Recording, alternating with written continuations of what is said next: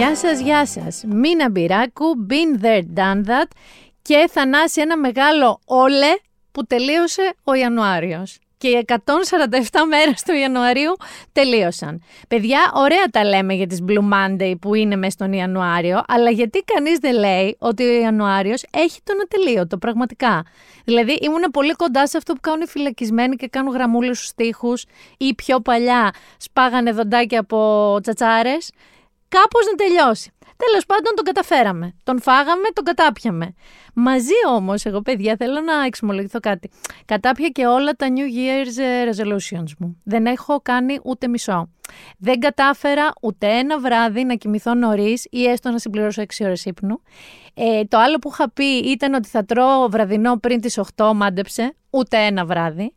Το άλλο που είχα πει είναι ότι θα κάνω wall pilates. Ξέρεις τι είναι το wall pilates; Λοιπόν, το wall pilates είναι μια μεγάλη τάση ότι και καλά δεν χρειάζεται να πηγαίνεις γυμναστήριο. Μπορείς να κάνεις pilates στον τοίχο σου. Και έχει όντως ασκήσει για τον τοίχο σου. Έχω κατεβάσει τρία διαφορετικά apps που τα έχω πληρώσει και ήμουν πάρα πολύ σίγουρη ότι σιγά 10 λεπτά τη μέρα θα κάνω wall pilates. Μάντεψε. Ούτε μισό δευτερόλεπτο. Επίσης δεν έχω κάνει ούτε μισό ιατρικό check-up, που ξεκίνησα τον Ιανουάριο με μια λίστα του τι πρέπει να κάνω, που το έχω παραμελήσει. Και το άλλο που δεν έχω κάνει, μιας και τα λέμε όλα, μαμά, ξέρω ότι ακούς το podcast, δεν έχω βάλει ούτε ένα σέντ στην άκρη. Που είχα πει ότι τέρμα οι βλακίες μηνάκι, θα αρχίσει αποταμίευση. Έφτασες 50 χρονών. Πρέπει κάτι να αφήσεις πίσω σου. Λοιπόν, τίποτα από όλα αυτά. Η δικαιολογία μου ξέρεις ποια είναι; ότι τίποτα από αυτά δεν τα κατάφερε γιατί είχα πολλά δρόμενα εγώ μέσα στον Ιανουάριο. Καταρχάς είχαμε πάρα πολλές πίτες. Έχετε λησάξει την πίτα; Πίτα. Προσέξτε τι λέω. Εγώ που θεωρητικά δεν μου αρέσουν και καθόλου όλες αυτές οι μαζόξεις, έχω ήδη πάει σε τρεις θανάση. Έχω πάει στη δική μας, όπου κατάφερα να βγω αλόβητη, διότι πέρσι κόλλησα για πρώτη φορά ζωή μου COVID. Δηλαδή με βρήκε ο Φεβρουάριος με ένα εξαημεράκι κούκλα. Πήγα σε μία τέλος πάντων συνεργαζόμενης εταιρείας που ήταν πολύ ωραία γιατί ήταν Παρασκευή βράδυ. Οπότε ήταν σαν να βγαίνουμε οι άλλοι εσείς, γιατί εγώ δεν μου αρέσει και να βγαίνω πάρα πολύ. Αλλά τέλος πάντων ήταν ωραία. Και η άλλη θανάση ποια ήταν. Ήταν η πίτα των Hogs της Harley Davidson την Κυριακή που μας πέρασε. Βεβαίως, πήγα στην πίτα των Hogs. Και μάλιστα δεν πήγα απλά στην πίτα των Hogs. Πήγα στην πίτα των Hogs καπάκια από ένα μνημόσυνο στα πατήσια και ντυμένη από το μνημόσυνο στα πατήσια. Γιατί ή το ζεις στα άκρα ή δεν το ζεις στα άκρα. Λοιπόν, ε, θέλω να σας πω ότι βρέθηκα από τους θεοσεβούμενους 70χρονους σε 70χρονους με πέτσινα γυλαίκα και πάτσις και μπαντάνες. Θέλω να σας πω ότι βρέθηκα από το δεξί ψάλτη στους μπίγκους ντίκους. Τους ξέρεις, είναι ένα metal, έτσι πάρα πολύ ωραίο συγκρότημα. Αλλά βρέθηκα από εκεί εκεί. Βρέθηκα από την Παναγίτσα Κυπριάδου στο Right Bar, το οποίο είναι δίπλα στη Χάρλη στην Πυραιός. Και θα σας πω κάτι εδώ. Ένιωθα λίγο πιο κοντά, χωρίς να ανήκω σε κανένα από τα δύο γκρουπ, ούτε των πολύ θεοσεβούμενων, ούτε των χαρλάδων προφανώς, πιο κοντά στους χαρλάδες. Και θα σου πω γιατί. Η εκκλησία αυτή στα Πατήσια που είναι πάρα πολύ μεγάλη εκκλησία, ήταν ασφικτικά γεμάτη και δεν ήταν για μνημόσυνο. Γιατί τα μνημόσυνα, όπως έμαθα κι εγώ, γίνονται μετά τη λειτουργία της Κυριακής. Ωραία. Η λειτουργία λοιπόν της Κυριακής ήταν sold out σε αυτή την εκκλησία. Και δεν ήταν απλά sold out από 70χρονου, ήταν sold out κατά το 50% από 70χρονου και οι υπόλοιποι ήταν συνομήλικοι μου και νεότεροι. Και είχαν πάει για τη λειτουργία. Δεν ήμασταν για το μνημόσυνο, όλοι, ήμασταν λίγοι για το μνημόσυνο. Θέλω να σου πω ότι και κοινώνησαν στο τέλος της λειτουργίας και είχαμε και κήρυγμα από τον παπά. Και επειδή εγώ λόγω του άγχους της μάνας μου πήγα πιο νωρίς από ό,τι χρειαζόταν, το έζησα όλο αυτό που σου περιγράφω. Ο παπάς λοιπόν δεν ήταν κανένας μοντέρνος. Δεν ήταν ταλιμπανικός, δηλαδή πορωμένος, αλλά δεν ήταν μοντέρνος. Οπότε είπε τις απόψεις του, είπε ότι θεωρεί εκτροπή την ομοφιλοφιλία, δήλωσε κιόλας την ανησυχία του ότι γιατί άραγε η κυβέρνηση βιάζεται να το περάσει το νομοσχέδιο. Δεν το απάντησε, το άφησε έτσι. Αυτό όμως που με ξένησε, θα το πω έτσι, είναι τα καταφατικά νεύματα του κόσμου μέσα. Γιατί ο παπάς αυτά θα έλεγε, τι θα έλεγε; Ελάτε όπως είστε, ελάτε να σας παντρέψω, δεν το έλεγε ποτέ. Οι από κάτω όμως που ήταν 30, 25, 35 και κάναν αυτό ξέρεις στο κεφάλι ναι, ναι, ναι, ναι, ναι, είναι αυτό που με ξένησε πιο πολύ.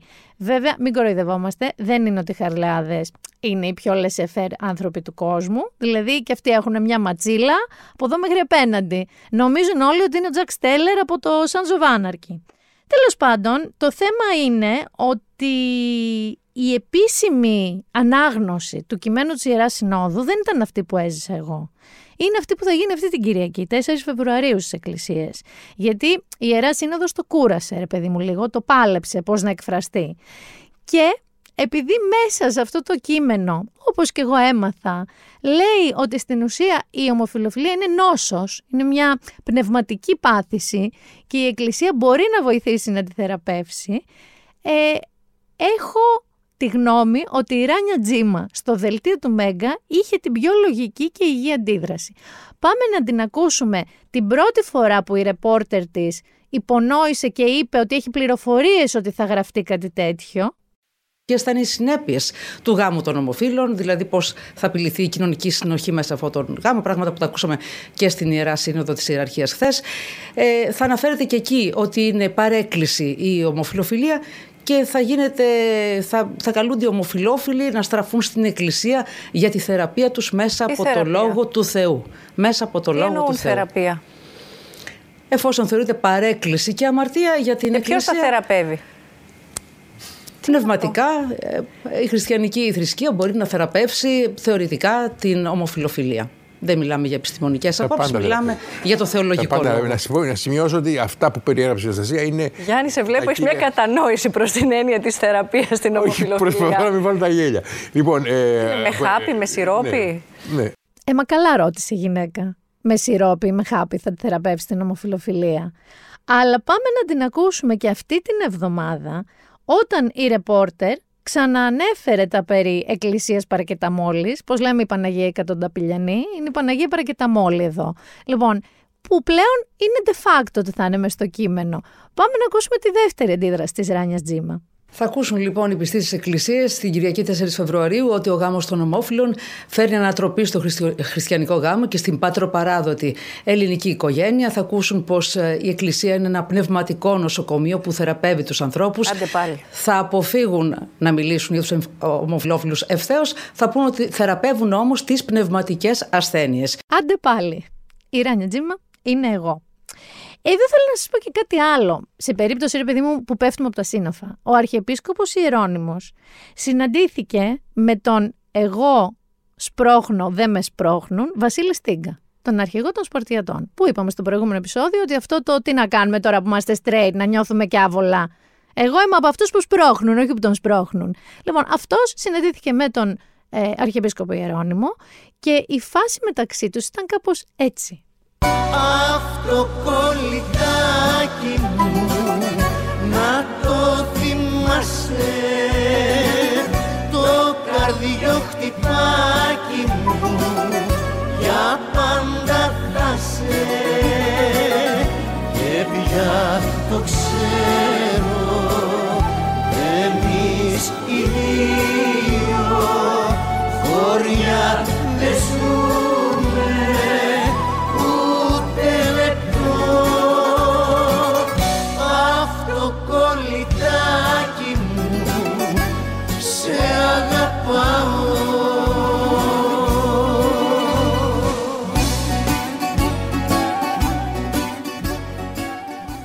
θυμήθηκα αυτό τώρα, Βοσκόπουλος μαζί με Γκερέκουε.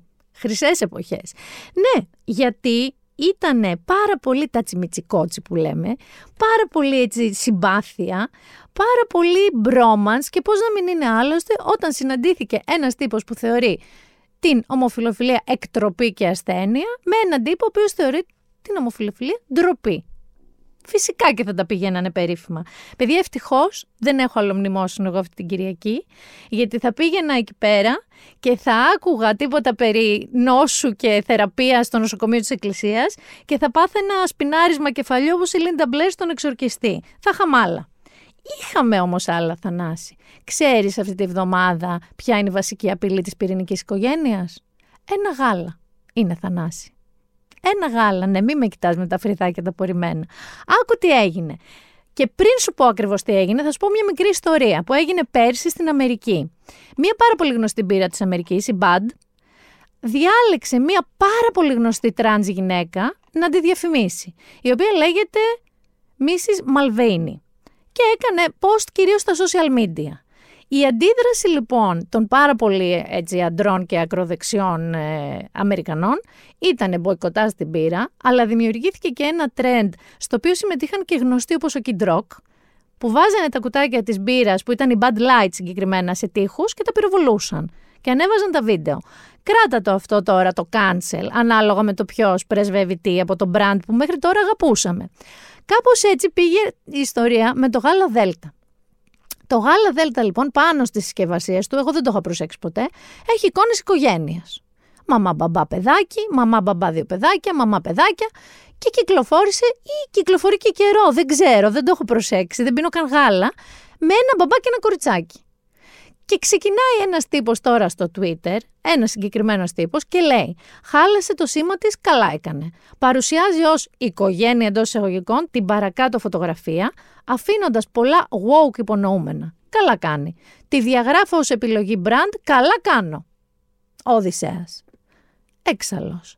Ότι ξαφνικά το γάλα έπαθε woke και στηρίζει το γάμο των ομόφυλων ζευγαριών. Και αυτό είναι πια η οικογένεια. Ένας πατέρας με ένα παιδί. Φυσικά πήραν την μπάλα κι άλλοι με hashtag. Ότι τέρμα, καμία ανοχή, μποϊκοτάζ τώρα κτλ. Άλλος έλεγε ότι εγώ από τότε που θύλασα τη μάνα μου δεν έχω ξαναπιεί γάλα, μποϊκοτάζ. Μιλάμε τώρα κάθε καρδιάς σκαρίδι. Κανείς δεν τσέκαρε αν οι άλλες συσκευασίε με τις άλλες φωτογραφίες συνεχίζουν και υπάρχουν. Κανείς. Γιατί αυτό συμβαίνει στο Twitter, παιδιά, νυν X. Κανείς δεν τσεκάρει τίποτα. Φωνάζει ένας. Γιούργια όλοι μαζί. Λοιπόν, φυσικά η από εκεί πλευρά άρχισε το τρολάρισμα στους σαμποτάζ το γάλα. Και αρχίσαν να λένε ότι αν έχεις πιει γάλα Δέλτα την τελευταία δεκαετία, τότε σίγουρα έχεις κολλήσει φιλοφιλία πρόσεχες. Έγιναν πάρα πολλά πώ ότι ήπια σήμερα το πρωί γάλα Δέλτα και κοιτάξτε πώς βγήκα και είναι ξέρω σαν τον Μπέζο από του απαράδεκτου, είναι σαν τη Λάιζα Μινέλη, ένας ανέβασε κτλ. Συνεχίζεται το τρολάρισμα και βέβαια κάποια στιγμή κάποιος πιο σόφρον άνθρωπος ανέβασε τις άλλες συσκευασίες του γάλακτος που συνεχίζουν να υπάρχουν και άλλες μορφές οικογένειας και κάποιος είπε ότι παιδιά, μπορεί απλά να είναι ένας μπαμπάς που δίνει στην κόρη του γάλα. Μπορεί να είναι μονογονεϊκή οικογένεια. Κανείς δεν είπε ότι είναι ομόφυλο ζευγάρι. Θέλω να ησυχάσεις, Οδυσσέα μου, τσόπα, σύχασε. Κανείς δεν προσπάθησε να σου θίξει και να σου καταστρέψει την πυρηνική οικογένεια με ένα γάλα. Δεν έγινε κανένας πόλεμος. Θέλω να ηρεμήσεις. Ξέρεις τι άλλο δεν έγινε. Χιόνια δεν γίνανε. Δεν γίνανε χιόνια. Δεν έγιναν. Ήρθε η αυγή, έφυγε η αυγή. Ψοφήσαμε στο κρύο, θα το πω αυτό. Έφαγα και να χαλάζει εγώ την Τρίτη στο χαλάνδρι που δεν το πίστευα. Αλλά χιόνια νυφάδα στην Αττική δεν είδαμε. Και δεν είδαμε και κανένα χαμό, δηλαδή κάτι ακραίο όπως μας το περιγράφανε, ούτε στη Βόρεια Αττική, ούτε στην Υπερβόρεια Αττική, η οποία γνωρούσε ότι υπάρχει. Εγώ δεν ήξερα ότι έχουμε υπερβόρεια προάστια. Βέβαια, βέβαια, έχουμε υπερβόρεια βάσει των μετεωρολόγων, γιατί κάποια στιγμή είδαν ότι δεν τους βγαίνει το έργο κυφισιά και σου λένε θα τα περιγράψουμε ως υπερβόρεια τα άλλα, υπερσιβηρικά να το πούμε ένα πράγμα. Επίσης, μέχρι τώρα λέγαμε νουπού βουπού. Αυτά τι είναι, η βουπού, ύψιλον βουπού, υπερβόρεια, είναι πιο χλιδάτη αυτή, ανοίγουν πιο μεγάλες σαμπάνιες και είναι πιο πολύ χρήμα. Παιδιά, πραγματικά είναι κάτι που αγνοούσα. Λοιπόν, μπορεί η χιονοθύελα να ερχόταν όμως Θανάση. Αλλά με την υπεροργάνωση των υπερυπουργείων και της υπερνομαρχίας, γιατί είδες ήταν επιποδός πολέμου, λες και πραγματικά περιμέναμε την εποχή των παγετώνων και έπρεπε να αρχίσουμε να σπρώχνουμε βελανίδια. Χαρδαλιάς, κικίλιας, μπορεί να εμφανίστηκαν με κάνα γυλαίκο από αυτά που φοράνε τα καταδρομικά που λέγω ράμπο και να σου είπε η αυγή παιδιά όπα, εδώ δεν με παίρνει, φεύγω. Εν τω μεταξύ θέλω εδώ να θίξω λίγο και τους μετεωρολόγους. Διότι οι μετεωρολόγοι όταν επίκειται κάποια κακοκαιρία με ονοματεπώνυμο, όχι μια πληβροχή, όπως η Αυγή τώρα, ας πούμε, που ανάθεμα. Πιο ωραία ονόματα είχαν οι άλλες κακοκαιρίες. Τι Αυγή. Τέλος πάντων, όπως η Αυγή τώρα, βγαίνουν και φέρονται, λες και αλήθεια, έχουμε Ice Age. Θα πεθάνουμε και εμείς και τα μαμούθ. Και όταν δεν συμβαίνει τίποτα, Βγαίνουν παιδιά οι μετεωρολόγοι και λένε κάτι δικά τους transporter που έλεγε και στο French η Ρέιτσελ.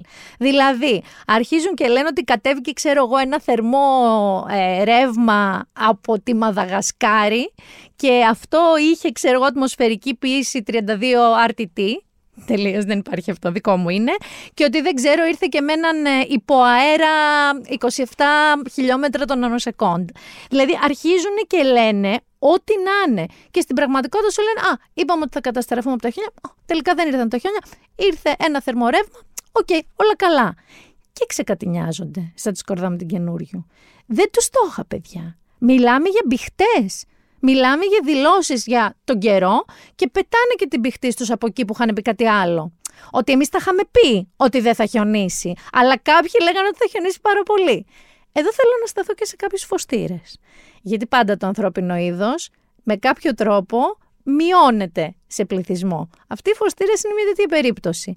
Θυμάσαι διάφορα περιστατικά που σου λέει, ας πούμε, η μετεωρολογική, θα έχουμε 17 μποφόρ. Απαγορεύεται ο πόπλου στα ferry boat και βγαίνει πάντα ένα σέρφερ και λέει το έχω. Τι με νοιάζει εμένα το ferry boat, τι με νοιάζει εμένα το δελφίνι, εγώ με τη σανίδα μου και τα 17 μποφόρ θα σκίσω. Και μετά μόνο φρεγάτες του πολεμικού ναυτικού δεν βγαίνουν να τους μαζέψουν. Δύο τέτοια περιστατικά είχαμε αυτή τη φορά. Ένα αυτοκίνητο αποφάσισε να παρακάμψει τα μπλόκα στην Πάρνηθα, επειδή είχε αποκλειστεί η Πάρνηθα, να πάνε μες στη μαύρη νύχτα στα χιόνια και μάντεψε. Άκου τώρα, αποκλειστήκανε. Και ένα ακόμα πιο ακραίο, ένα αυτοκίνητο με δύο ανθρώπους και έναν 95χρονο μέσα, φύγανε μέσα στη νύχτα πίσω εκεί από τη φυλή, να πάνε σε ένα μοναστήρι. Μάντεψε τι έγινε και εκεί. Αποκλείστηκαν με τον 95χρονο. Και μάλιστα σκέψου ότι σε αυτούς πήγε ένα γκρέιντερ να τους σώσει και σφίνωσε τον γκρέιντερ από το πόσο χιόνι είχε εκεί. Και προσπαθήσαν να τους πάρουν πεζούς και αυτοί δεν θέλαν να φύγουν πεζοί, οπότε σηκώθηκε ένα σούπερ πούμα. Τώρα, κανονικά δεν πρέπει να τους τα χρεώσουν, ρε παιδί με αυτά. Απλά και μόνο για τη βλακεία. Απλά και μόνο για το γιόλο. Δηλαδή, κινητοποιείται ένας ολόκληρος μηχανισμός γιατί κάποιοι θέλαν να πάνε σε ένα μοναστήρι επιστρέφω στους μετεωρολόγους. Γιατί θανάση μου έχουν δώσει ότι από Δευτέρα σαν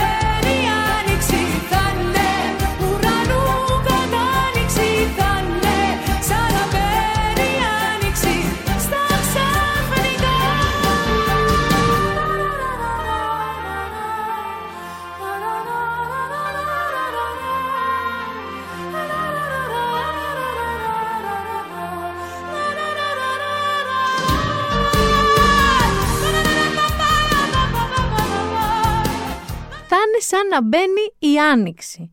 Τη φέρνει συγκεκριμένα ο Ωμέγα εμποδιστής, ο οποίος προφανώς έχει υπογράψει με την Panic Records. Δεν μπορεί να έχει τέτοιο όνομα διαφορετικά ε, ένα κύμα καιρού. Ωμέγα εμποδιστής. Είναι αμαρτία δηλαδή με αυτό το όνομα πραγματικά να μην τραγουδάει για γκάνια και τσιντσίλες. Είναι κρίμα. Είναι πραγματικά κρίμα. Ωμέγα εμποδιστής. Φέρνει την άνοιξη από Δευτέρα, 19 βαθμούς, παρακαλώ. Όλη η εβδομαδούλα θα πάει έτσι. Μετά μη με ρωτάς, να ρωτήσουμε τις ε, Κατερίνες καινούριου Φέ Κορδά μετεωρολόγους. Οι οποίες μεταξύ τους μια χαρά κυρίες είναι. Αυτοί όχι και τόσο. Μια και είπα κρίμα, θα σοβαρέψω λίγο τώρα το επεισόδιο. Ε, νιώθω ότι πολύ κρίμα είναι όλο αυτό που γίνεται παιδί με τον άλλον άνθρωπο. Και δεν εννοώ ότι είναι κρίμα με την έννοια ότι κάποιος του την έχει στημένη και δεν συνέβη όλο αυτό που λένε. Όχι. Το κρίμα πάει περισσότερο στο πώς νιώθουμε. Καταρχάς, για όποιον δεν ξέρει τι ακριβώς έχει συμβεί, να πούμε ότι ο Κωνσταντίνος Πολυχρονόπουλος, ο οποίος είναι ο ιδρυτής της κοινωνικής κουζίνας ο άλλος άνθρωπος, τον οποίο όλοι τον έχουμε δει, γιατί ήταν παντού σε πυρκαγιές, σε πλημμύρες, σε συσίτια, δηλαδή τον έχουμε όλοι δει, έχουμε εικόνα, τα μίντια τον έχουν προβάλει και ούτω καθεξής. Ε, κατηγορείται για ξέπλυμα χρήματος από την αρμόδια αρχή, και συγκεκριμένα κατηγορείται βάσει πορίσματος, δηλαδή δεν είναι τώρα υπό έλεγχο, έχει ελεγχθεί και υπάρχει πόρισμα που έχει κατατεθεί στις αρχές. Κατηγορείται λοιπόν για σύσταση συμμορίας από το 2020 με ένα συγγενικό του πρόσωπο και ένα συνεργάτη του και με αυτή τη συμμορία κατηγορείται ότι είχαν αποκομίσει 600.000 ευρώ. Από αυτές τις 600.000 ευρώ κάποια ποσά τα έπαιξε σε τυχερά παιχνίδια και κάποια άλλα τα έκανε απλή ανάληψη για δική του χρήση. Η περιουσία του δεσμεύτηκε, ο ίδιος έχει πάει αυτοβούλος να καταθέσει στη δικαιοσύνη, είπε ότι θα απέχει από τη διαχείριση του άλλου ανθρώπου μέχρι να καθαρίσει τέλος πάντων το όνομά του και εντωμεταξύ έχουν βγει διάφοροι και μιλάνε για το πρόβλημά του με τον τζόγο. Δηλαδή έχουν βγει πρώην αφεντικά του, έχουν βγει θαμώνες πρακτορείων που τον βλέπανε, πρώην εθελοντές που συνεργάζονταν μαζί του και είχαν δει περίεργες κινήσεις. Οπότε αυτή τη στιγμή έχουμε άλλο ένα που μέχρι πρότινος ήταν τελείως λευκό πρότυπο φιλανθρωπίας, όπου κατακριμνίζεται, γκρεμίζεται. Ο ίδιος, να πούμε εδώ, ότι υποστηρίζει ότι δεν έχει παίξει ποτέ ούτε ένα σεντ από τα λεφτά των δωρεών σε τζόγο. Ό,τι και να έχει γίνει τελικά, εδώ θέλω να πω κάτι. Η κουζίνα, η κοινωνική, έχει κάνει έργο. Αυτό δεν αναιρείται. Δηλαδή, περίπου 20 εκατομμύρια μερίδες φαγητού που έχει μοιράσει σε ανθρώπους που τις χρειαζόντουσαν, δεν αναιρείται. Αυτό έχει συμβεί, είναι ένα γεγονός. Οπότε αυτό δεν μπορεί να αμαυρωθεί από οτιδήποτε κι αν αποδειχθεί τελικά για τον Πολυχρονόπουλο. Και εδώ μπαίνει ένας κίνδυνος, παιδιά. Το να απογοητευτούμε και τελικά να απέχουμε τελείως από την οποιαδήποτε βοήθεια προς τους ανθρώπους που την έχουν ανάγκη.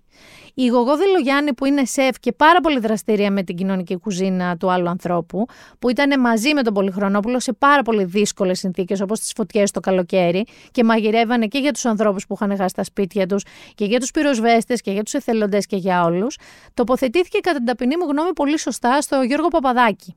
Τώρα το πέσαμε από τα σύννεφα είναι μια έκφραση που δεν μπορώ να την πω. Όχι, δεν μπορώ να την πω γιατί δεν είναι αλήθεια. Δεν μου αρέσει σαν έκφραση.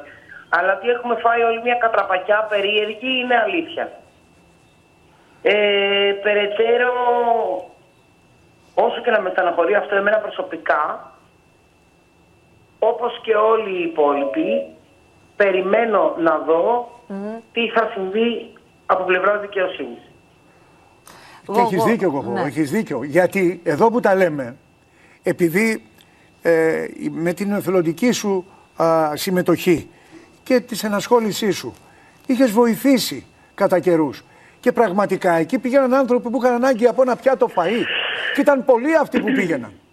Λοιπόν, το έργο δεν μπορούμε να το αναιρέσουμε. Έτσι. Και το έργο έχει γίνει. Εννοώ τα χέρια μου το ξέρουν εμένα πάρα πολύ καλά. Τα χέρια μου έχουν βγει 50-60 χιλιάδες μερίδες όλα αυτά τα χρόνια και παραπάνω μπορεί. Σίγουρα παραπάνω, αφού μόνο στις φωτιές και σε αυτά βγάζαμε πολλές χιλιάδες την ημέρα. Το έργο αυτό έχει συμβεί και αυτό δεν αναιρείται. Και αν με ρωτάτε, ε, σε αυτό πρέπει να σταθούμε. Συμφωνούμε Δηλαδή, αυτή τη απόλυτα, στιγμή- εγώ. Δηλαδή, Όχι. ακόμη και αν αυτός ο άνθρωπος κατηγορηθεί και καταδικαστεί, εσύ θα συνεχίσεις να πηγαίνεις να βοηθάς προκειμένου αυτοί οι άνθρωποι να έχουν φαγητό; Αν μου δίνεται η ευκαιρία και αν λειτουργεί η κουζίνα, προφανώς. Βέβαια, βέβαια, βέβαια και έχεις δίκιο. Δηλαδή, η αλληλεγγύη είναι ο μοναδικός συνεκτικός ιστός της κοινωνίας αυτή. Είπες τη στη στιγμή. μαγική κουβέντα, αγωγό, είπες στη μαγική κουβέντα γιατί εάν κλονίζεται η εμπιστοσύνη του κόσμου σε κάποιους ανθρώπους οι οποίοι προσέφεραν πράγματι έργο, γιατί κανένας δεν Πράγματι. αμφισβητεί ότι όλοι εσείς προσφέρατε έργο και κάτι άλλο. Πού να ξέρεις εσύ πόσα χρήματα συγκεντρωνόντουσαν, εάν αυτά τα χρήματα πηγαίνανε για την κάλυψη των, αγωγού- των αναγκών α, της οργάνωσης ή μέρος των χρημάτων αυτών πηγαίνανε στα φρουτάκια. Γιατί τον είδαμε και σε φωτογραφία και μου έκανε εντύπωση αυτό να παίζει φρουτάκια. Λοιπόν, ξέρω σίγουρα ότι στη δική μου αντίληψη δεν είχε υποπέσει ποτέ κάτι τέτοιο. Αυτό δεν σημαίνει βέβαια ότι δεν έγινε. Θέλω να πω, δεν μπορώ να αμφισβητήσω τη φωτογραφία, αυτό που βλέπω με τα μάτια μου. Εγώ όμως δεν είχα καταλάβει κάτι τέτοιο. Και Και ασχολούμαι με την κοινωνική κουζίνα 11 χρόνια. Άρα είμαι σχεδόν, χθεσινή. σχεδόν 11 εγώ, χρόνια. από την αρχή όλης αυτής της προσπάθειας δεν είχε φτάσει στα αυτιά σας τίποτα, κάποια γκρίνια, κάποια καταγγελία ότι κάτι δεν πάει καλά εδώ, ότι γίνεται κάποια κακοδιαχείριση, ούτε αυτό. δεν είχε φτάσει. Τώρα μετά Χριστόν προφήτες, ξέρετε, το ξέρετε κι εσείς καλύτερα ότι υπάρχουν ε, ου. Ακριβώς αυτό. Δεν μπορούμε να απορρίψουμε, ρε παιδί μου, την αλληλεγγύη που είναι συνεκτικό στοιχείο των κοινωνιών μας. Επειδή κάποιες προσωπικότητες που ναι, ήταν πολύ ενδεικτικές όλης της φιλανθρωπίας, τελικά δεν είναι αυτό που νομίζαμε. Είναι παρόμοια ιστορία, παιδιά, με την κυβωτό του κόσμου και τον πατέρα Αντώνιο. Το θέμα είναι ότι αποκτούμε όλοι μία καχυποψία ως προς το που δίνουμε τα λεφτά μας. Αυτό είναι μια αλήθεια. Ε, άκουσα και γνώμες από ανθρώπους γύρω μου που ήταν εξίσου έτσι κατραπακιασμένοι και σοκαρισμένοι ότι τελικά πρέπει να δίνουμε μόνο πρώτη ύλη. Δηλαδή, τι χρειάζεται, τρόφιμα, τα τρόφιμα. Τι χρειάζεται, ξέρω εγώ, η άλλη κυβωτός του κόσμου. Κουβέρτες, κουβέρτες. Να μην δίνουμε χρήματα. Γιατί πολλές φορές τα χρήματα αλλοιώνουν τους χαρακτήρες. Δεν ισχύει πάντα αυτό. Υπάρχουν πάρα πολλοί οργανισμοί που δεν συμβαίνει αυτό. Βέβαια, οι δύο που είδαμε να είναι κάτω από το μικροσκόπιο και να μην δείχνουν τόσο καθαροί όσο νομίζαμε, είναι πολύ τρανταχτά ονόματα. Απλά εγώ θα πω και το λέω και στον εαυτό μου να μην μπει όλη αυτή η ιστορία εμπόδιο στο να είμαστε εκεί όταν κάποιος μας χρειάζεται. Καλό είναι να είμαστε καχύποπτοι, καλό είναι το κράτος να κάνει τακτικούς ελέγχους και για συνθήκες που επικρατούν σε ιδρύματα, καλή ώρα και του κόσμου, αλλά και για τα οικονομικά μη κερδοσκοπικών οργανισμών και να νομοθετήσει ότι όλοι αυτοί οι οργανισμοί, ας πούμε, θα πρέπει κάπου να υπάγονται. Γιατί η αλήθεια είναι ότι πολλά είναι αρκετά ανοργάνωτα και σου λέει, λοιπόν, αυτός είναι ο λογαριασμός μου, βάλτε μου εκεί τα χρήματα. Ξαφνικά, εγώ θεωρώ ότι μετά από αυτή την ιστορία με τον άλλο άνθρωπο, αυτό δεν θα το ακούμε. Δεν θα το εμπιστευόμαστε. Θα θέλουμε να υπάρχει, ας πούμε, ένας λογαριασμός της οργάνωσης. Τώρα, αυτό βέβαια είναι χαζομάρα με την έννοια ότι δεν είναι και καμία ασφαλιστική δικλίδα. Αυτός δεν θα διαχειρίζεται και τη οργάνωση, όποιος. Τέλος πάντων, εγώ δεν έχω γνώμη προφανώς για τον άνθρωπο. Θεωρώ ότι αν ισχύει όλο αυτό με τον Τζο και τα λοιπά, είναι περισσότερο θέμα πάθους. Παρά απαταιωνιάς απλής, ότι σκόπευε να μαζέψει όλα τα λεφτά και να κάνει οτιδήποτε. Γιατί το λέω αυτό, γιατί ακριβώς έχει δώσει 20 εκατομμύρια μερίδες τροφής σε ανθρώπους. Ένας απαταιώνας θα είχε μαζέψει τα λεφτά, δεν θα είχε κάνει τίποτα, θα είχε πάρει τα λεφτά, θα τα παίζει τζόγο, θα πήγαινε στα μπουζούκια, δεν ξέρω οτιδήποτε άλλο. Αλλά δεν μπορούμε να κυρώνουμε και τελείως το έργο που έγινε. Και η Γογό Δελογιάννη είχε και ένα δίκιο ότι επειδή ο άλλος άνθρωπος ως οργάνωση βοήθησε ανθρώπους και βοηθάει ανθρώπους, καλό θα ήταν υπό ένα άλλο καθεστώς, με άλλη ηγετική ομάδα, η οποία μπορεί να είναι και πιο μεικτή, να μην είναι ένας άνθρωπος, να είναι πιο πολυπληθής. Θα ήταν καλό να συνεχίσει τη δράση της. Υπάρχουν όμως θανάσι και θα αλλάξω λίγο κλίμα πάλι, θα το ελαφρύνω, που κάνουν φιλανθρωπίες σιωπηλές, όπως ο Λάκης Γαβαλάς. Σίγουρα κάνω χωρίς να το διαλαλώ κάποια φιλανθρωπικά στη ζωή μου. Καταρχήν το ότι μένω στην Ελλάδα είναι φιλανθρωπία. Τον άκουσες. Η μεγαλύτερη φιλανθρωπία είναι που μένει, λέει, στην Ελλάδα. Λάκης Forever. Ο οποίος Λάκης είχε και κάποιες απόψεις σχετικά με τους γάμους των ομόφυλων ζευγαριών και κυρίως την τεκνοθεσία, θεωρώντας ότι μα τι τους έχει πιάσει όλους τους γκέι και θέλουν να κάνουν παιδιά. Τα παιδιά χαρίζονται τη μαμά τους. Γνώμες. Ξαναλέω. Εγώ μετά και από αυτό που είδα στην Εκκλησία την Κυριακή, σας είχα πει και το συνεχίζω να το λέω ακόμα πιο έντονα, ότι αυτό δεν είναι ένα topic για καυγά. Είναι ένα topic για συζήτηση ή και για μη συζήτηση, αλλά δεν είναι ένα topic για καυγά. Ο Λάκης μπορεί να μένει, Θανάση μου, Ελλάδα, αλλά έχουμε ένα φαινόμενο και είναι λίγο update στο προηγούμενο επεισόδιο, το οποίο έχει φύγει από τα στενά σύνορα της χώρας μας. Διότι ήταν δικό μας προνόμιο, τα τρακτέρ ήταν μόνο δικό μας προνόμιο. Και ξαφνικά το πήρανε οι ξένοι, το πήρανε οι Γάλλοι και οι Βρυξελιώτες και το πήγανε σε άλλο level. Ειδικά στις Βρυξέλλες, παιδιά φτάσανε κάπου χίλια τρακτέρ στην πλατεία Λουξεμβούργου, σαν να λέμε στην πλατεία Συντάγματος, που εκεί όμως είναι και τα κτίρια της Ευρωπαϊκής Ένωσης και του Ευρωκοινοβουλίου. Και όχι μόνο τα πήγαν εκεί, είχαμε πετροπόλεμο, φωτιές, αυγά και από την αστυνομία τους πετάξανε νερό. Δηλαδή, και Dance στις Βρυξέλλες, παιδιά αυτά είναι δικά μας. Και στη Γαλλία. Ο Μακρόν έχει σηκώσει τα χέρια ψηλά. Έχει βάλει εκεί τον Εούδη, τον πρωθυπουργούλη του. Καλά τα έχει πάει αυτός, αλλά το ζήτημα είναι τεράστιο. Δεν είναι αστείο. Και μάλιστα ακριβώς δίπλα, στο δίπλα κτίριο που καίγανε εκεί και πετάγανε πέτρες, συνεδρίαζαν 27 ηγέτες της Ευρωπαϊκής Ένωσης για να δώσουν 50 δισεκατομμύρια βοήθεια στην Ουκρανία. Όπου έχει κάτσει μες στη μέση Ορμπάν, έχει στυλώσει τα πόδια του κάτω και λέει όχι, όπως όχι λέει και στη Σουηδία για το ΝΑΤΟ, ενώ η Τουρκία είπε ναι, η Εθνοσυνέλευση, Ορμπάν εκεί, και είχαν μαζευτεί να προσπαθήσουν να πείσουν τον Ορμπάν να δώσουν λεφτά στην Ουκρανία και να συζητήσουν και τα των αγροτών. Γιατί των αγροτών δεν είναι απλή υπόθεση. Ο δικός μας πρωθυπουργός όμως ήταν γενναίος, θέλω να ξέρεις. Πήγε στη Βόνιτσα να εγκαινιάσει τον οδικό άξονα Αιγείου Αμβρακίας. Τρεις ώρε θα κάνουμε να πάμε λευκάδα πια. Πολύ καλό είναι αυτό. Και τα είπα και με τους αγρότες. Με έναν εκπρόσωπο των αγροτών. Πήγε εκεί στον μπλόκο λοιπόν και τα είπανε. Και θέλω να ακούσουμε ένα μικρό μικρό απόσπασμα όπου τον απειλεί. Τον απειλεί. Του λέει ο αγρότης ότι να σας πω, άμα δεν έχετε κανένα σχέδιο, να μας το πείτε, να γίνουμε γκαρσόνια ή να φύγουμε στη Γερμανία. Πάμε να δούμε τι είπε ο Πρωθυπουργός. Γιατί δίνουμε πραγματικά έναν αγώνα επιβίωσης. Η χώρα χωρίς πρωτογενή τομέα, χωρίς ισχυρούς αγρότες, βιώσιμα νοικοκυριά, δεν θα λέγεται χώρα πλέον. Λέω να μας πείτε κι εσείς ποιο είναι το σχέδιο, γιατί αν υπάρχει σχέδιο να μας το πείτε, να κάνουμε κι εμείς κουμάντο ή να γίνουμε γκαρσόνια ή να φύγουμε για τη Γερμανία. Ούτε γκαρσόνια θα γίνετε, ούτε για τη Γερμανία θα φύγετε. Γιατί ξέρετε πολύ καλά ότι η στήριξη του πρωτογενούς τομέα είναι για εμάς και για μένα προσωπικά πρώτη πολιτική προτεραιότητα.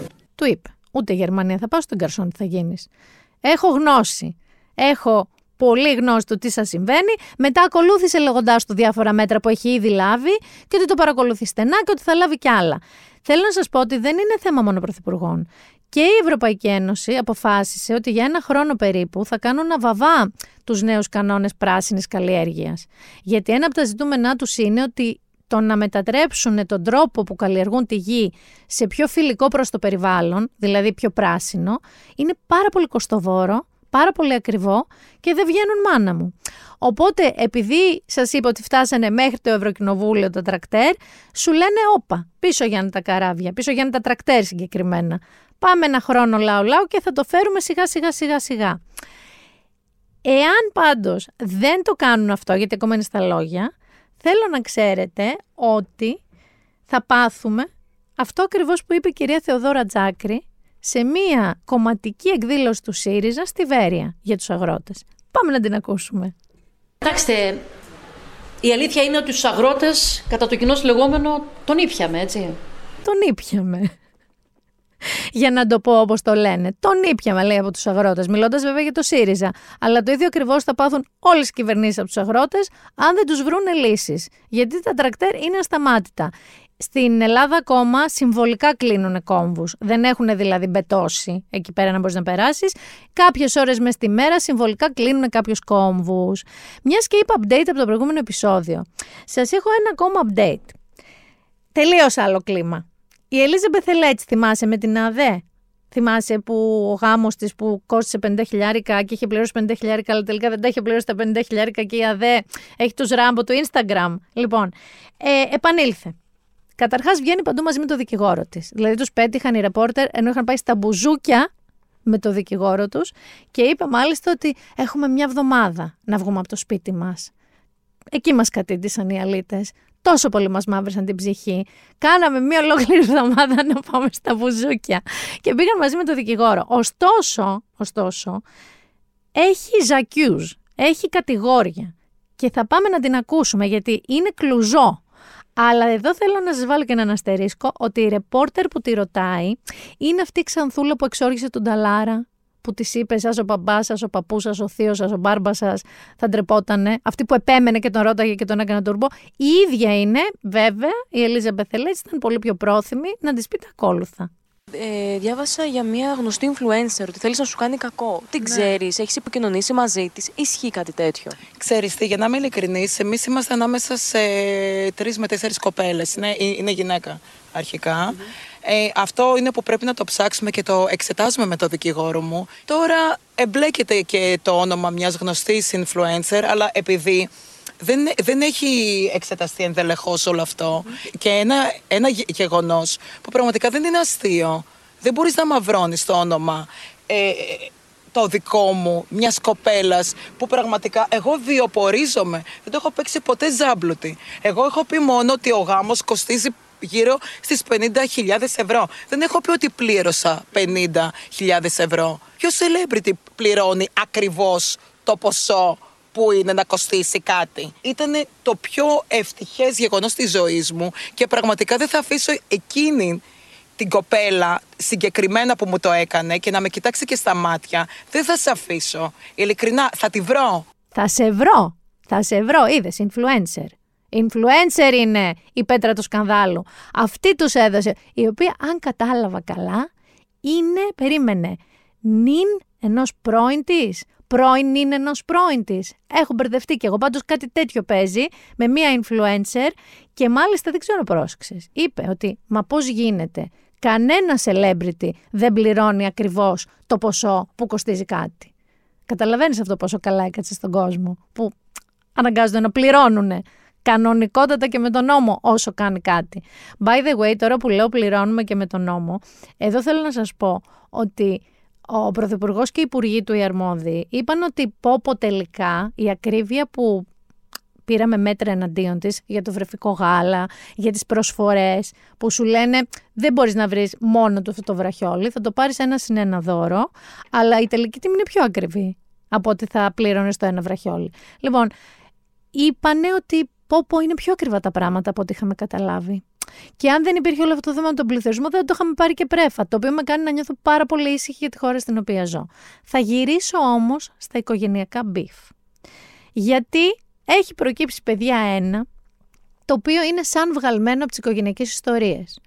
By the way, εδώ να σας πω για τον Κωνσταντίνο Πολυχρονόπουλο που λέγαμε πριν, βγάλανε μέχρι και ένα επεισόδιο του 2000 νομίζω 10, 8 που είχε παίξει ο ίδιος σε ένα επεισόδιο των οικογενειακών ιστοριών και μάλιστα το επεισόδιο αυτό, άκου τώρα διάιρονη, είχε να κάνει με έναν άντρα που ήταν εθισμένος στον τζόγο και πούλησε το αυτοκίνητο της γυναίκας του κρυφά από τη γυναίκα του σε ένα μηχανικό για ανταλλακτικά. Και άκου να δεις τώρα τι γίνεται πόσα χρόνια μετά. Συνεχίζω όμως και έρχομαι στο beef οικογενειακές ιστορίες. Πρωταγωνίστρια, και τι πρωταγωνίστρια, είναι η Lady Angela, η Άντζελα Δημητρίου. Στην απέναντι πλευρά του ring είναι το Ολγάκι, τη θυμάστε την κόρη της, που την εμφανίζει από αρκετά μικρή. Η Όλγα Κιουρτσάκη τέλος πάντων, με τον νυν σύζυγό της. Και μιλάμε ότι αυτά που περιγράφονται είναι κανονικό σίριαλ. Επειδή βαριέμαι να σας τα διαβάσω, γιατί η Lady έδωσε μία συνέντευξη στο περιοδικό OK, αποφάσισα να σας βάλω τη ρεπόρτερ της Σταματίνας Τσιμψιλή που διαβάζει τη συνέντευξη. Και άλλωστε οι οικογενειακές ιστορίες ήταν δραματοποιημένα και καλά πραγματικές ιστορίες. Λοιπόν, πάμε να ακούσουμε τη ρεπόρτερ να μας πει τι ακριβώς έχει συμβεί. Σίγουρα ήταν λάθος μου που έδειξα περισσότερη εμπιστοσύνη σε ανθρώπους δικούς μου, πιστεύοντας ότι με αγαπάνε. Εκεί ήρθε η εκμετάλλευση. Να σε θέλουν κλεισμένοι, να σου λένε μη μιλάς εδώ, μη μιλάς εκεί. Ένιωθα εγκλωβισμένη. Το Άντζελα Δημητρίου μου ανήκει, είναι δικό μου. Το έχω φτιάξει με πολλά ξενύχτια και πολλές θερήσεις. Δεν είναι η κόρη της Δημητρίου, είναι η κόρη της Κιουρτσάκη. Ο κύριος Λώσης δεν έχει πεθερά την Άντζελα, έχει την Αγγελική. Αυτό που έγινε στην Αμερική ήταν τόσο σοβαρό ώστε να επιστρέψουν άρον-άρον. Ξέρεις τι έγινε εκεί; Το νερό σου αρέσει, έτσι; Σε πληροφορώ ότι μου στέρισαν κι αυτό. Πήγα να πάρω ένα μπουκαλάκι από το ξενοδοχείο που είχε 11 δολάρια. Και έρχεται εκείνος και μου λέει: Μην το πάρεις, γιατί έχει 100 δολάρια. Και λέω στη φιλίτσα της στηλίστρια που μέναμε μαζί στο δωμάτιο: Πάρε σε παρακαλώ στη ρεσεψιόν και ρώτα πόσο έχει το νερό, γιατί διψάω. Και της λένε 11 δολάρια. Του λέω: Φώτη μου, το νερό δεν έχει όσο είπες. Και γυρνάει και λέει στη φιλίτσα: Μην της ξαναμιλήσεις και μην της ξανακάνεις κουμάντο, γιατί εμείς έχουμε παιδί και δεν μπορεί να κάνει έξοδα. Δεν είναι άσχημο, Βρενίκο, να αναγκάζομαι να έχω δεύτερο κινητό για να μπορώ να έχω επικοινωνία με σένα, τη Βάσο και τους δικούς μου ανθρώπους. Επειδή από το πρώτο μάθαιναν σε ποιον μιλάω και τι κάνω. Κάθε μάνα όμως θέλει το καλύτερο για το παιδί της. Εννοείται. Εγώ το παιδί μου ούτε το χτύπησα ούτε το έβρισα ποτέ. Ήμουν μια μάνα στοργική. Μια μάνα που δούλευε και δεν έκανε διακοπές για να είναι καλά το παιδί της. Να έχει τα ιδιαίτερά της, τα καλύτερα σχολεία, τα γυμναστήρια, την κολύμβηση, τα πάντα. Όλοι το ξέρουν. Η κόρη μου δεν είναι άχρηστη. Μπορεί να κάνει μαλλιά και μακιγιάζ. Είναι πάρα πολύ καλή σε αυτό. Της έλεγα, πήγαινε να βάψεις κι άλλες. Δεν θέλω, μου απαντούσε. Γιατί, τη ρωτούσα. Γιατί είμαι η κόρη της Άντζελας Δημητρίου. Δεν είναι σωστό αυτό, δεν τιμά την ίδια. Έπρεπε να πάει να δουλέψει για να μάθει την αξία του χρήματος. Ήταν ίσως το μεγαλύτερο λάθος μου. Εσύ κοιμάσαι τα βράδια με τη συνείδησή σου καθαρή; Ναι, εγώ είμαι πολύ ήσυχη, γιατί ξέρω ότι δεν είναι στο δρόμο. Έχεις δει το σπίτι που τους έχω αφήσει. Όσο για την εγγόνα μου, που όταν γεννήθηκε μου κρατούσε το μικρό μου δαχτυλάκι, σαν να καταλάβαινε ποια ήμουν, έχω κάνει πάρα πολλά για αυτήν. Ακόμα και πριν έρθει στον κόσμο. Τόσα που δεν μπορούσε να κάνει καμία άλλη. Αυτό με το νερό πάλι που είπε ότι ήθελε να πάρει ένα μπουκαλάκι νερό στην περιοδία της στην Αμερική από το ξενοδοχείο και της είπε ο γαμπρός της είναι. Τι είναι τώρα όταν κάποιος είναι παντρεμένος με την κόρη σου; Γαμπρός σου. Ο γαμπρός της, ας πούμε, και αν κάνω λάθος, συγχωρήστε με αυτά τα μπατζανακοτέτια δεν το έχω. Ε, της είπε, δεν θα το πάρεις αυτό γιατί κάνει 100 δολάρια. Πού στον κόσμο κάνει 100 δολάρια ένα μπουκαλάκι νερό; Του πω δεν την άφησε να το πάρει. Στέλνει, λέει, αυτή τη φιλίτσα της στη λίστρια. Πήγαινε, παιδί μου, να δεις πόσο κάνει το νερό. Έχω κορακιάσει. Πάει η φιλίτσα, 11 δολάρια το νερό. Πάει ο γαμπρός και μαλώνει τη φιλίτσα και της λέει: Ακού να δεις, εμείς έχουμε παιδί, δεν θα τρώει τα λεφτά της νερά. Μιλάμε για τέτοιες ακρότητες. Έχει κι άλλο, δεν σας το βάλω όλο. Πάντως η Άντζελα λέει ότι αυτή για την εγγόνα της έχει κάνει τα πάντα. Το σπίτι που μένουν και είναι γκράντε, αυτή τους το έχει δώσει. Έχει φροντίσει να βάλει λογαριασμούς στις άκρες για τις σπουδές της εγγόνας της και ό,τι χρειαστούν. Λέει η κακομήρα σε ένα σημείο ότι ας πιάσει ένας από τους δύο μία δουλειά. Μία δουλειά, είδατε. Ότι η κόρη της έλεγε, αφού σε καλεί το μακιγιάζ και τα μαλλιά, πήγαινε να το κάνεις. Και αυτή έλεγε, Όχι, γιατί είμαι η κόρη της Άντζελας Δημητρίου. Και αυτό ήταν λάθος της Άντζελας, βέβαια, που δεν την έσπρωξε να δουλέψει. Μη σας τα πολυλογώ. Και οι δύο πλευρές έχουν πάρει δικηγόρους. Και μάλιστα η Άντζελα Δημητρίου διευκρινίζει ότι επειδή αυτός πάει και πλασάρεται όσο μάνατζέρ της, δεν είναι, γιατί αν είσαι καλός μάνατζερ, δεν ρίχνεις κάτω στα πατώματα τον καλλιτέχνη σου και του ρίχνεις την ψυχολογία λέγοντας ήσουν νεκρή και σε ανέσυρα εγώ στην επιφάνεια. Τον έχεις στα όπα-όπα. Οπότε λέει ότι δεν είναι αυτός τέλος πάντων ο μάνατζερ της. Και από εκεί πλευρά, η οποία άφησε το παιδί τους, που είναι πολύ μικρό, και πήγε ένα μήνα στην Αμερική να μανατζάρουν τη Lady Angela, γιατί εκεί έγιναν όλα αυτά. Γύρισαν κακήν κακό και μέσω του δικού τους δικηγόρου είπαν ότι δεν είναι τα πράγματα έτσι. Και ότι αυτό με το νερό είναι ακραίο. Παιδιά, θέλω τη συνέχεια. Θέλω τη συνέχεια αυτού του ασύλληπτου οικογενειακού beef. Εγώ τη λυπάμαι λίγο και θα της αφιερώσω δικό της τραγούδι. Γιατί η Άντζελα είναι ψυχούλα, τα έχει πει και μόνη της και μια χαρά λεφτά πιστεύω ότι δίνει στην εγγόνα της. Άντζελα, πάμε, εσύ το έχεις τραγουδήσει. Είναι κάτι χαρακτήρες τελειωμένοι αναπτήρες η καρδιά τους είναι άδεια σου αφήνουνε σημάδια και είναι κάτι χαρακτήρες που σου στείλουν τις παρτίδες. Πειραγμένα έχουν ζάρια και σου κλέβουν τα φεγγαριά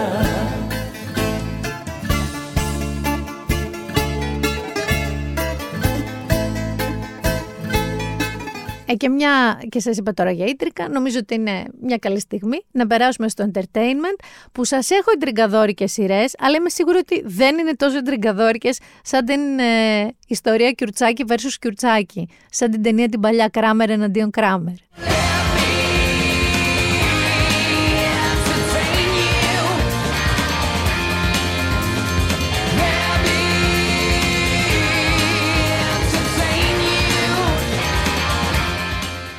Παιδιά, σήμερα θα ξεκινήσω με σειρές, γιατί έχω πάρα πολύ ωραίες σειρές. Αλήθεια. Θανάση, μερικές φορές είμαι πιο περήφανη για τις σειρές που έχω από άλλες φορές. Αυτή είναι μία από αυτές τις φορές. Θα ξεκινήσω με Prime, με τη σειρά Expats. Είναι έξι επεισόδια. Και στηρίζεται στο μυθιστόρημα της Janice Y.K. Lee, The Expatriates. Πρωταγωνιστή, μεταξύ άλλων, η Nicole Kidman, η οποία είναι καταπληκτική. Είναι mini series, δηλαδή δεν πρόκειται να έχει συνέχεια. Η ιστορία τώρα έχει εξής. Είναι τρεις γυναίκες στο Hong Kong του 2014, πάρα πολύ προνομιούχες οικονομικά.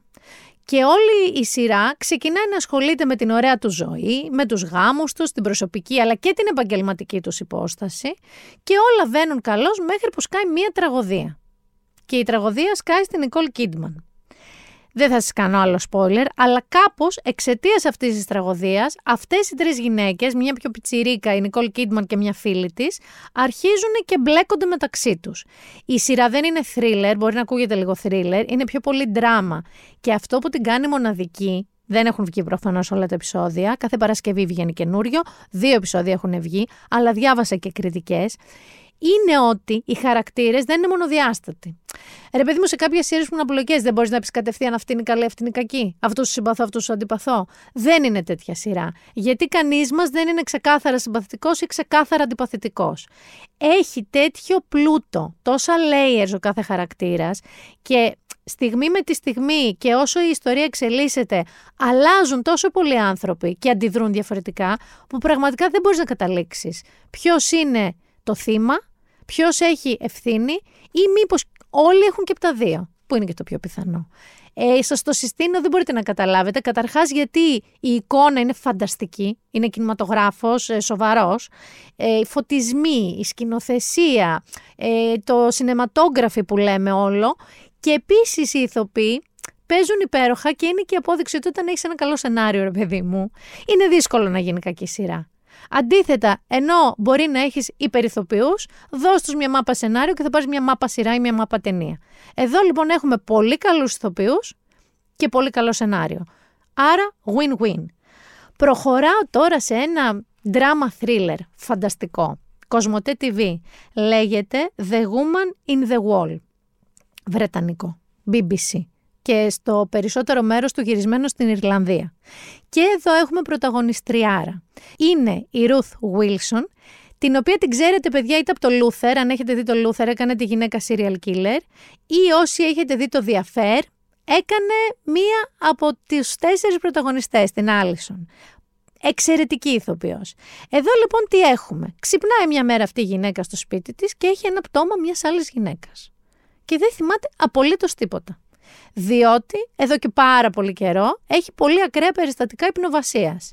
Υπνοβατή, κάνει πράγματα στην υπνοβασία της, τα οποία μπορεί να είναι και σε άλλους ανθρώπους, έξω από το σπίτι της και δεν θυμάται τίποτα. Οπότε όταν βρίσκει το πτώμα η Ruth Wilson, η οποία λέγεται Lorna Brady, μπορεί και να το έχει κάνει αυτή στο μυαλό της. Δεν μπορεί να ξέρει.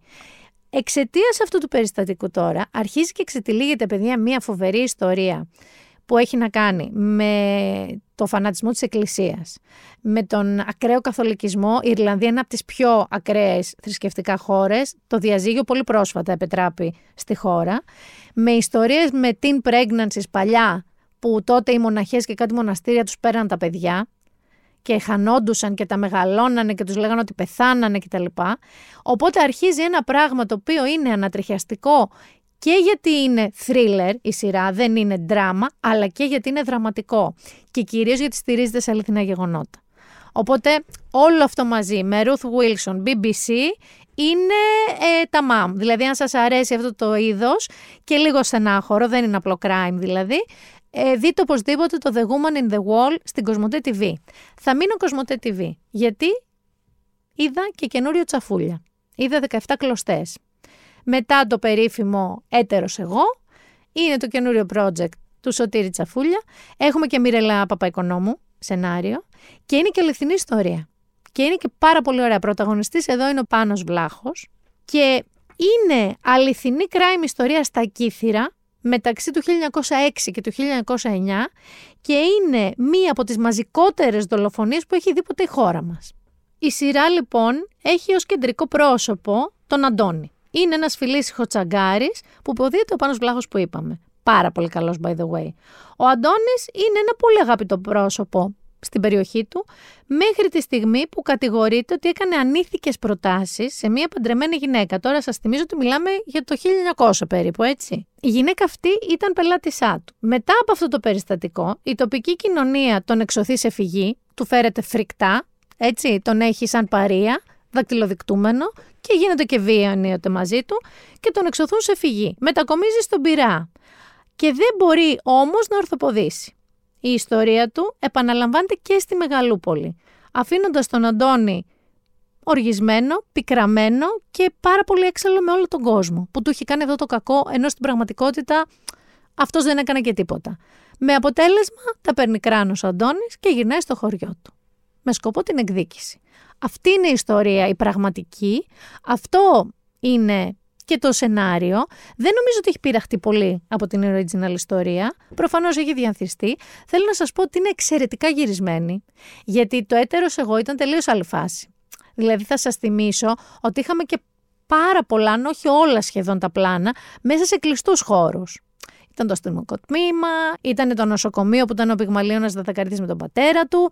Ήταν κλειστή χώρη. Εδώ έχουμε πολύ ύπεθρο. Έχουμε πολύ γύρισμα έξω. Και από τη δική μου εμπειρία, συνήθως στις ελληνικές παραγωγές αυτό είναι κατάρα. Έχει κακό ήχο, έχει κακό χρώμα, δεν τα πετυχαίνουν, είναι δύσκολο. Αυτή λοιπόν είναι μια σειρά με τρομερά production values. Και από τα επεισόδια που έχω δει εγώ, sold. Μου άρεσε πάρα πολύ. Οπότε 17 κλωστές στην Κοσμοτέ TV. Και πηδάω άλλο streaming platform και πάμε τώρα σε ένα που είναι καταδικασμένο να πετύχει. Μια σειρά που είναι καταδικασμένη να πετύχει.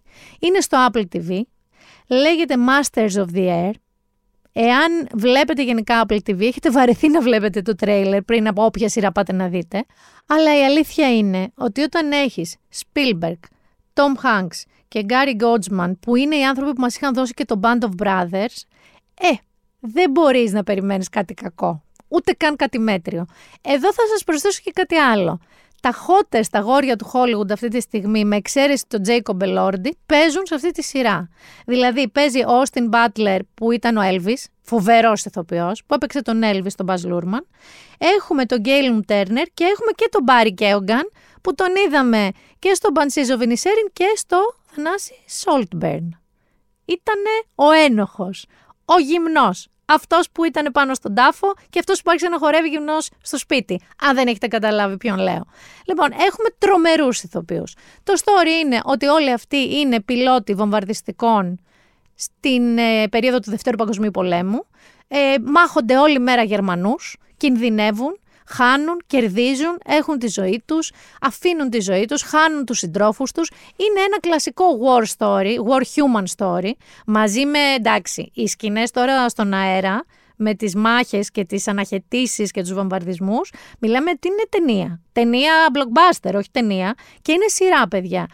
Ούτε θέλω να ξέρω πραγματικά πόσο έχει κοστίσει, αλλά κρίνοντας από αυτό που είδα, έχει κοστίσει. Έχει κοστίσει σχεδόν σαν ταινία. Δηλαδή, ελπίζω τη Apple TV να της βγει και να μην την καταστρέψει αυτή η σειρά. Γιατί το έχουμε ξαναδεί, το Netflix έχει φάει τέτοιες φλόμπες. Κάτι ταινίες που έχει κάνει τελευταία και αυτή με την Julia Roberts που είδαμε, που έχει πάρει κάτι ονόματα που για να τα πληρώσεις δεν είναι μικρό πράγμα και δεν του βγήκανε. Αυτό από αυτό που είδα βγαίνει. Ειδικά αν είστε φαν αυτού του στυλ, Saving Private Ryan, Band of Brothers κτλ, θα το λατρέψετε. Εγώ που δεν είμαι φίλος, τα βαριέμαι λίγο Θανάση, έχω αυτά, αυτό μου άρεσε πάρα πολύ. Και νομίζω ότι έχει να κάνει και με τους πρωταγωνιστές. Κοινός, Spielberg, εγγύηση. Το λες και αριστούργημα. Δεν είμαι η Ιωσήφινα Γρυβέ και ο Θοδωρής Δημητρόπουλος, συγγνώμη για την κρίση μου, αλλά... Πριν προχωρήσω, θέλω να σας πω και για μία σειρά που παιδιά την περιμένω όσο έχω περιμένει λίγες σειρές στη ζωή μου. Η οποία ξεκίνησε να παίζεται στην Αμερική και επειδή είναι FX, ε, νομίζω θα τη δούμε στο Disney Plus λίγο αργότερα. Λέγεται Feud Capote vs. Swans. Το Feud είναι μια ανθολογία πολύ διάσημων beefs και έχει βγάλει μία ακόμα σεζόν το 17. Αν το έχετε δει τότε, ήταν η Betty Davis εναντίον της John Crawford. Και είχαμε Jessica Lange και είχαμε και Susan Sarandon. Φανταστικό season. Αν δεν το έχετε δει, ψάξτε το να το δείτε αυτό. Τώρα λοιπόν τι έχουμε. Έχουμε μία από τις πιο αγαπημένες μου ιστορίες beef στον κόσμο. Ο συγγραφέας, ο Τρούμαν Καπότ, ο οποίος έχει γράψει τον Cold Blood, που ήταν αληθινή ιστορία και είναι ήδη πάρα πολύ γνωστός, είναι ένας πάρα πολύ σαρκαστικός, φαρμακόγλωσσος γκέι συγγραφέας που λατρεύουν οι κοσμικοί κύκλοι της Νέας Υόρκης. Και όχι όλοι οι κοσμικοί κύκλοι της Νέας Υόρκης, τα It Girls της Νέας Υόρκης, τα οποία ο Καπότ αποκαλεί Swans, η κύκνη του. Ωραία. Είναι η Bay Paley, είναι η Slim Keith, είναι η Gloria Vanderbilt, η Gloria Guinness, η Lee Radswill που είναι η αδερφή της Jackie Kennedy, είναι μια παρέα κοριτσιών που έχουν παντρευτεί θανάσει υπερδισεκατομμυριούχου. Είναι πανέμορφες, είναι πάνλεπτες. Όλα τα κοσμικά έντυπα της εποχής ασχολούνται με το τι φορέσανε, που πήγανε. Έχουν σπιταρώνες παντού. Εξοχικά στην Τζαμάικα, τεράστια γιότ, ταξίδια στην Ευρώπη. Ε, τα πάρτι τους είναι έξω από αυτόν τον πλανήτη. είναι η Ανφάγκα της Fifth Avenue. Όλες αυτές λοιπόν λατρεύουν τον Τρούμαν, τον φωνάζουν τρού και θέλουν πάντα να είναι στην παρέα τους. Στον οποίο και εξομολογούνται τα πάντα. Διότι, όπως καταλαβαίνεις, όλες αυτές και μεταξύ τους μισιούνται και θάβονται η μία την άλλη στον Τρούμαν και κερατώνουν τους άντρες τους, γιατί οι άντρες τους είναι, ξέρω εγώ, διευθύνων σύμβουλος του CBS, ας πούμε. Ιδιοκτήτες τεραστίων βιομηχανιών. Δεν τους θέλουν, ούτε αυτοί τις θέλουν και γίνεται το μολευράσε. Ο Τρούμαν Καπότη λοιπόν τα ξέρει όλα αυτά. Κάποια στιγμή αυτός αρθρογραφεί για το περιοδικό Esquire τότε. Το 75 λοιπόν κυκλοφορεί μία νουβέλα μέσα στο περιοδικό Esquire με τον τίτλο Cot Basque 1965.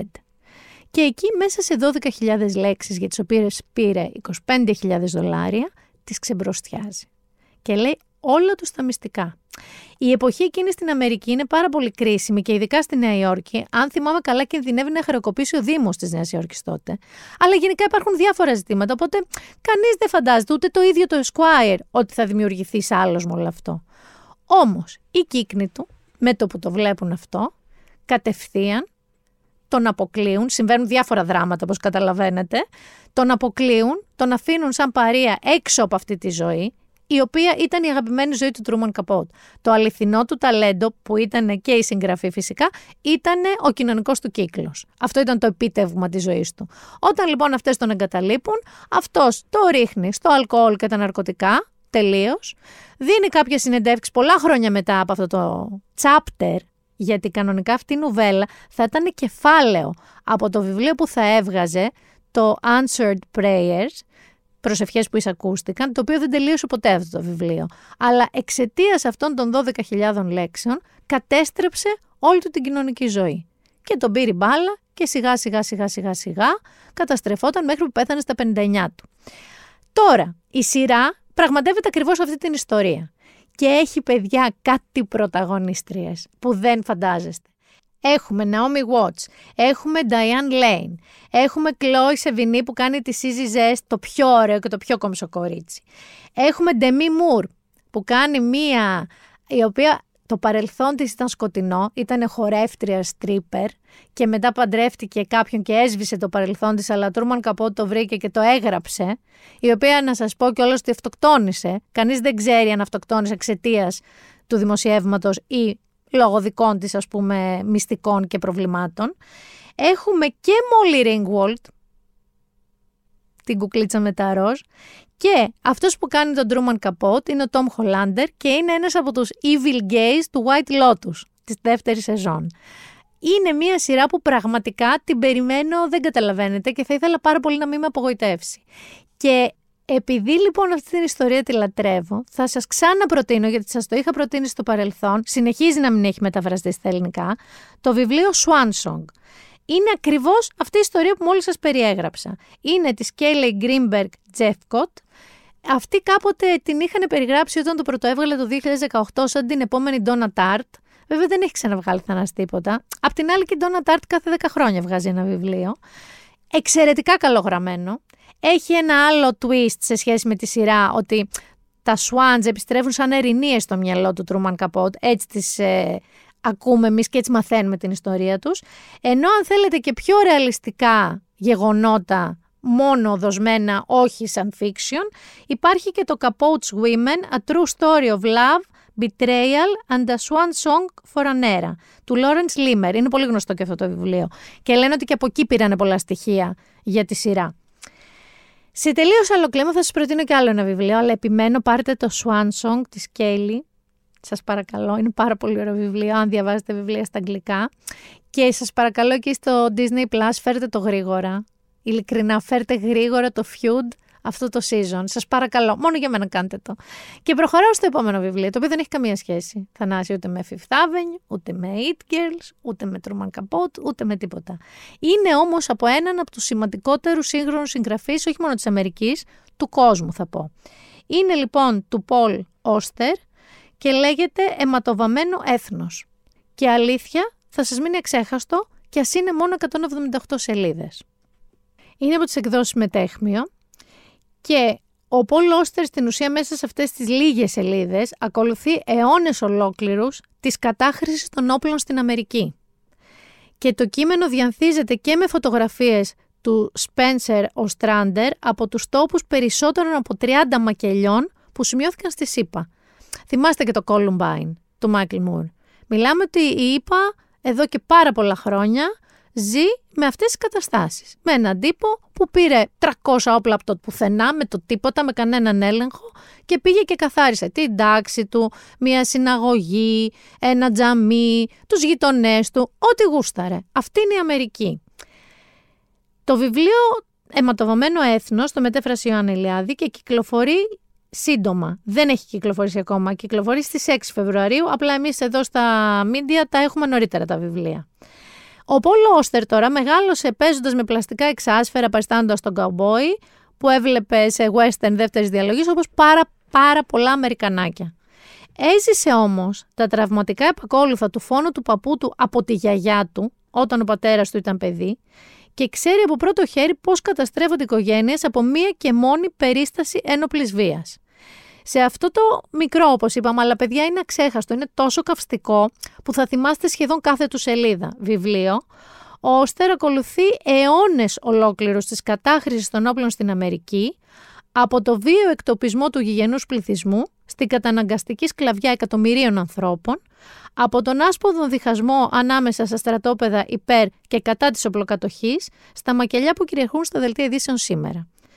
Από το 1968, περισσότερο παιδιά από 1,5 εκατομμύριο Αμερικανοί έχουν σκοτωθεί από όπλα. Όχι σε πολέμους, εκτός πολέμων.